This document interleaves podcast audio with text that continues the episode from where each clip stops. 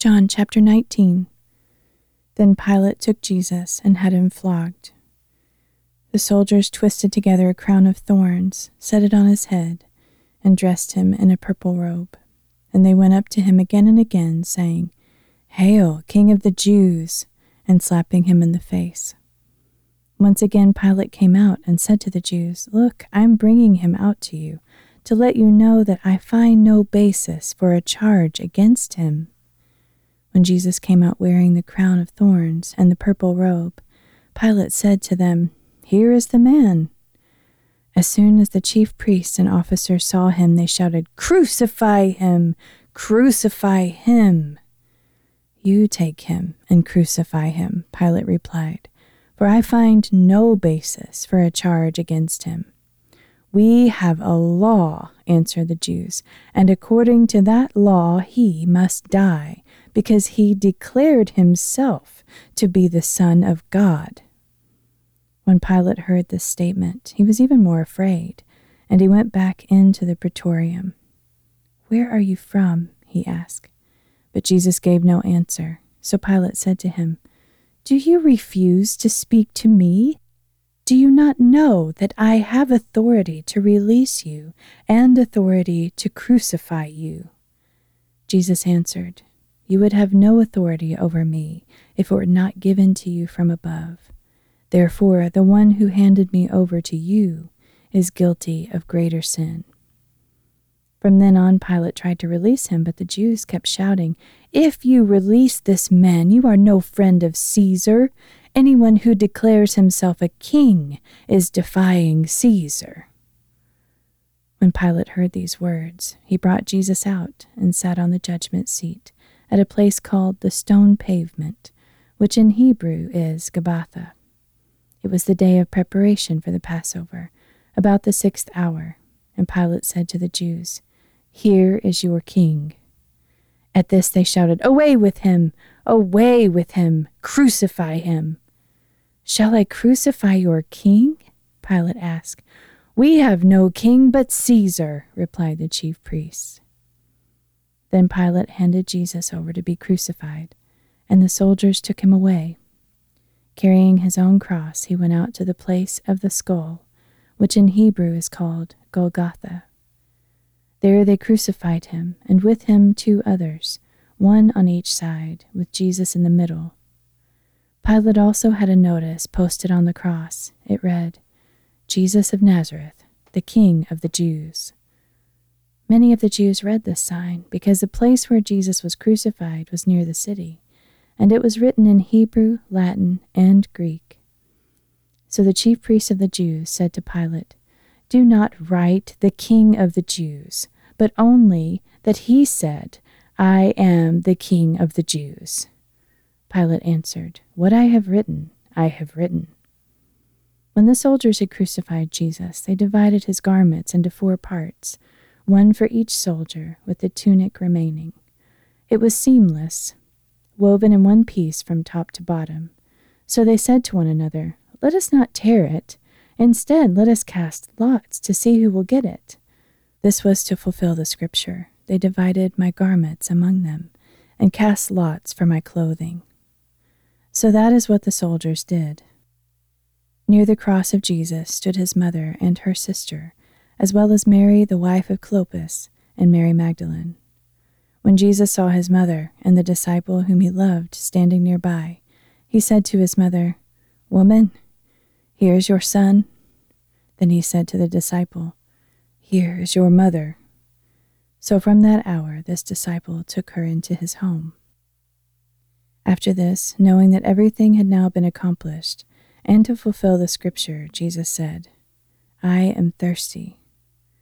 A jar of sour wine was sitting there, so they soaked a sponge in the wine, put it on a stalk of hyssop, and lifted it to his mouth.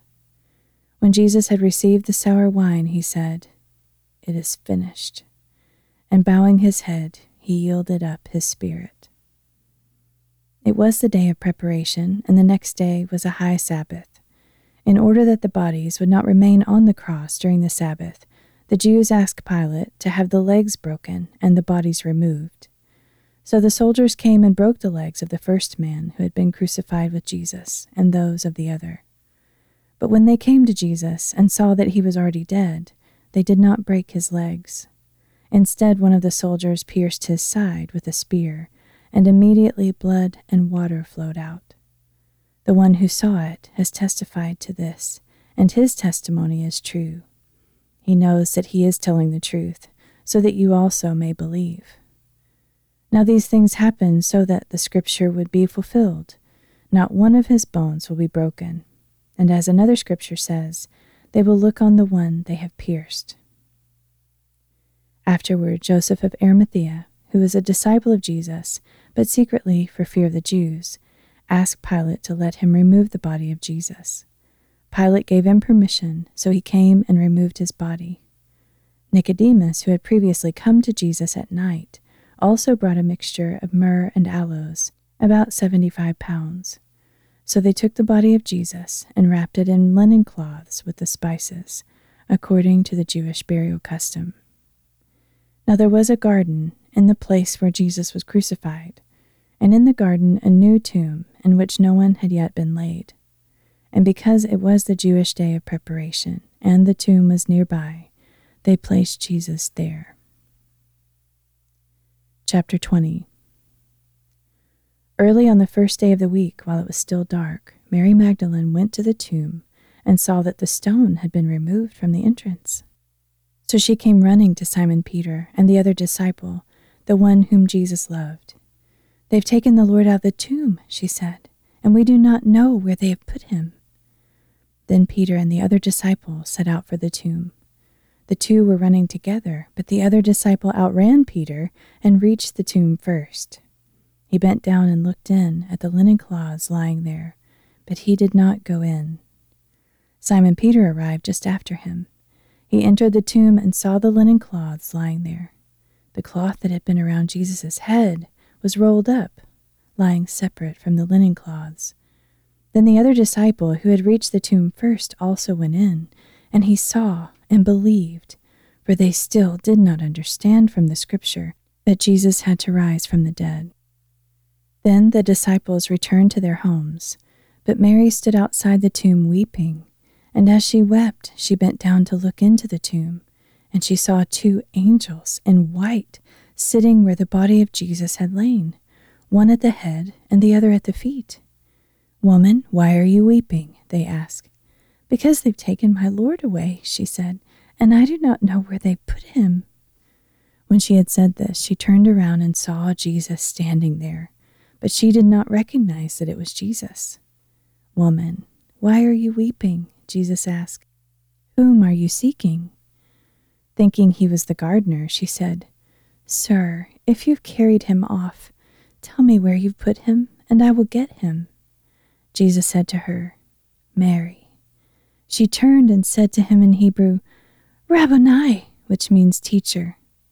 Do not cling to me, Jesus said, for I have not yet ascended to the Father. But go and tell my brothers, I am ascending to my Father and your Father, to my God and your God. Mary Magdalene went and announced to the disciples, I have seen the Lord. And she told them what he had said to her. It was the first day of the week, and that very evening, while the disciples were together with the doors locked for fear of the Jews, Jesus came and stood among them. Peace be with you, he said to them. After he had said this, he showed them his hands and his side. The disciples rejoiced when they saw the Lord. Again, Jesus said to them, Peace be with you. As the Father has sent me, so also I am sending you. When he had said this, he breathed on them and said, Receive the Holy Spirit. If you forgive anyone his sins, they are forgiven. If you withhold forgiveness from anyone, it is withheld. Now Thomas, called Didymus, one of the twelve, was not with the disciples when Jesus came. So the other disciples told him, We have seen the Lord. But he replied, Unless I see the nail marks in his hands, and put my finger where the nails have been, and put my hand into his side, I will never believe.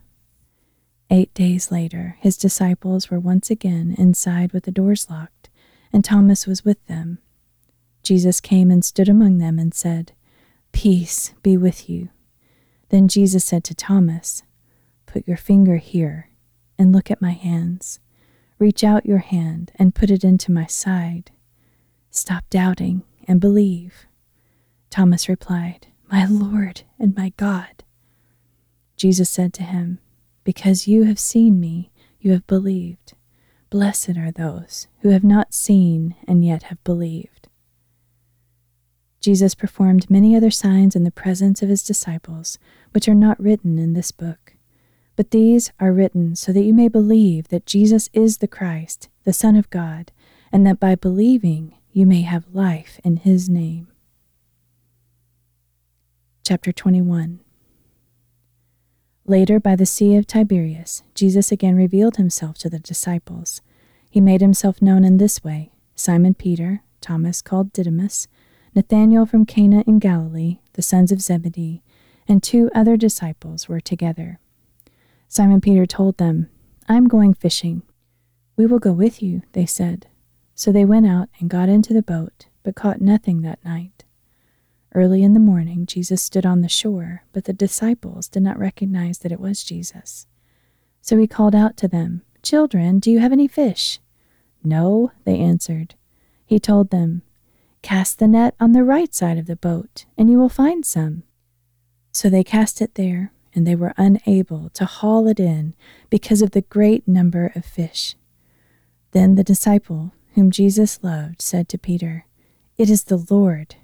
As soon as Simon Peter heard that it was the Lord, he put on his outer garment, for he had removed it, and jumped into the sea. The other disciples came ashore in the boat. They dragged in the net full of fish, for they were not far from land, only about a hundred yards. When they landed, they saw a charcoal fire there with fish on it, and some bread. Jesus told them, Bring some of the fish you have just caught. So Simon Peter went aboard and dragged the net ashore. It was full of large fish, 153, but even with so many, the net was not torn. Come, have breakfast, Jesus said to them. None of the disciples dared to ask him, Who are you? They knew it was the Lord. Jesus came and took the bread and gave it to them, and he did the same with the fish. This was now the third time that Jesus appeared to the disciples after he was raised from the dead. When they had finished eating, Jesus asked Simon Peter, Simon, son of John, do you love me more than these? Yes, Lord, he answered. You know I love you. Jesus replied, Feed my lambs. Jesus asked a second time, Simon, son of John, do you love me? Yes, Lord, he answered. You know I love you. Jesus told him, Shepherd my sheep. Jesus asked a third time, Simon, son of John, do you love me? Peter was deeply hurt that Jesus had asked him a third time, Do you love me? Lord, you know all things, he replied. You know I love you. He said to him, Feed my sheep. Truly, truly, I tell you, when you were young, you dressed yourself and walked where you wanted. But when you are old, you will stretch out your hands, and someone else will dress you and lead you where you do not want to go. Jesus said this to indicate the kind of death by which Peter would glorify God. And after he had said this, he told him, Follow me. Peter turned and saw the disciple whom Jesus loved following them. He was the one who had leaned back against Jesus at the supper to ask, Lord, who's going to betray you? When Peter saw him, he asked, Lord, what about him? Jesus answered, If I want him to remain until I return, what is that to you? You follow me. Because of this, the rumor spread among the brothers that this disciple would not die. However, Jesus did not say that he would not die, but only, If I want him to remain until I return, what is that to you? This is the disciple who testifies to these things, and who has written them down, and we know that his testimony is true. There are many more things that Jesus did. If all of them were written down, I suppose that not even the world itself would have space for the books that would be written.